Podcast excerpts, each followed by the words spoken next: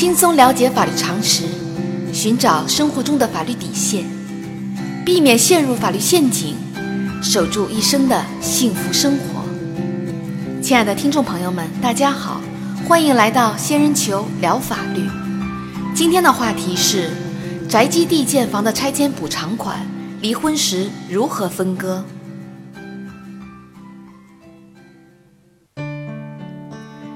近年来，随着城镇化建设的加快，许多城郊的农村开始了大规模的拆迁。房价的持续上涨，使原本价格低廉的宅基地建房在拆迁安置中产生了巨大的收益。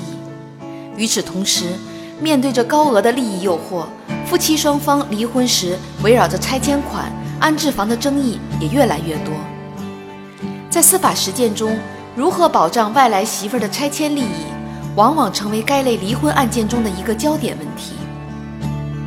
根据司法案例，二零零七年二月，小明与小美经人介绍相识，经过一年的恋爱交往，两人于二零零八年一月一日登记结婚。婚后，小美的户口迁入小明户口所在的村中。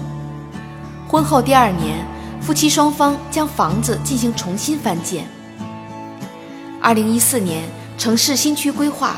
夫妻双方居住的院落被划入拆迁范围。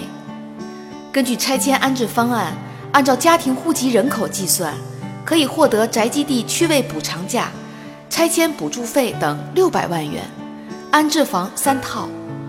房屋面临拆迁，两人的婚姻也亮起了红灯。经过协商，双方同意离婚，但是在如何分割拆迁补偿款与安置房的问题上，两人发生较大争议。小明认为，宅基地是自己的婚前财产，因此拆迁补偿款与安置房产均属于自己的个人财产，与小美无关。小美主张，房子是在结婚后夫妻共同出资翻建的，属于夫妻共同财产，应当平均分配拆迁补偿款与安置房。为此，双方起诉到法院。对于两人的诉讼主张。法院会支持哪一方呢？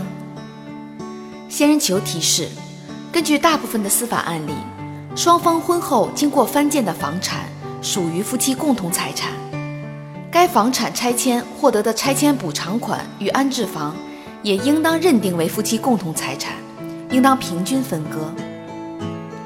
法律规定，农村宅基地属于集体所有土地，只有户口在本村的村民才能申请。原则上，一户只能拥有一处宅基地。结婚是男方获得宅基地的条件之一，并且只有夫妻双方才能成为一户。由于个人对宅基地只有使用权，不具有所有权的特征，在司法实践中，通常采取地随房走的原则。也就是说，如果房子是在结婚前建造的，则宅基地与房产均属于婚前的个人财产。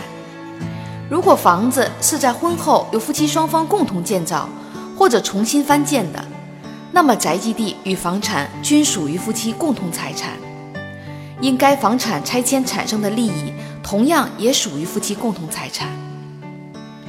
在本案例中，尽管建房子的宅基地是小明婚前取得的，但是婚后小美已经将户口迁入家庭中，成为一户中的家庭成员，此时。宅基地应当认定为夫妻共同财产，双方居住的房屋婚后经过重新翻建，属于夫妻共同财产。因此，对上述房产拆迁给予的补偿款与安置房，应当平均分配。小仙建议，在宅基地建房的拆迁补偿中，必须注意的是，拆迁补偿通常是按照家庭户籍人口计算的，因此。女方应当在婚后及时将户口迁入男方家中。如果女方属于城镇户口，通常只能对婚后房产的部分要求补偿，不能要求宅基地部分的补偿。好啦，今天的话题就说到这儿。如果你也遇到类似的问题需要解决，请关注微信公众号“仙人球聊法律”。如果你还有哪些法律疑惑，也可以加入 QQ 三三八三六九二六六七留言。小仙会选取有共性的话题做专题解答。欢迎明晚八点继续收听仙人球聊法律。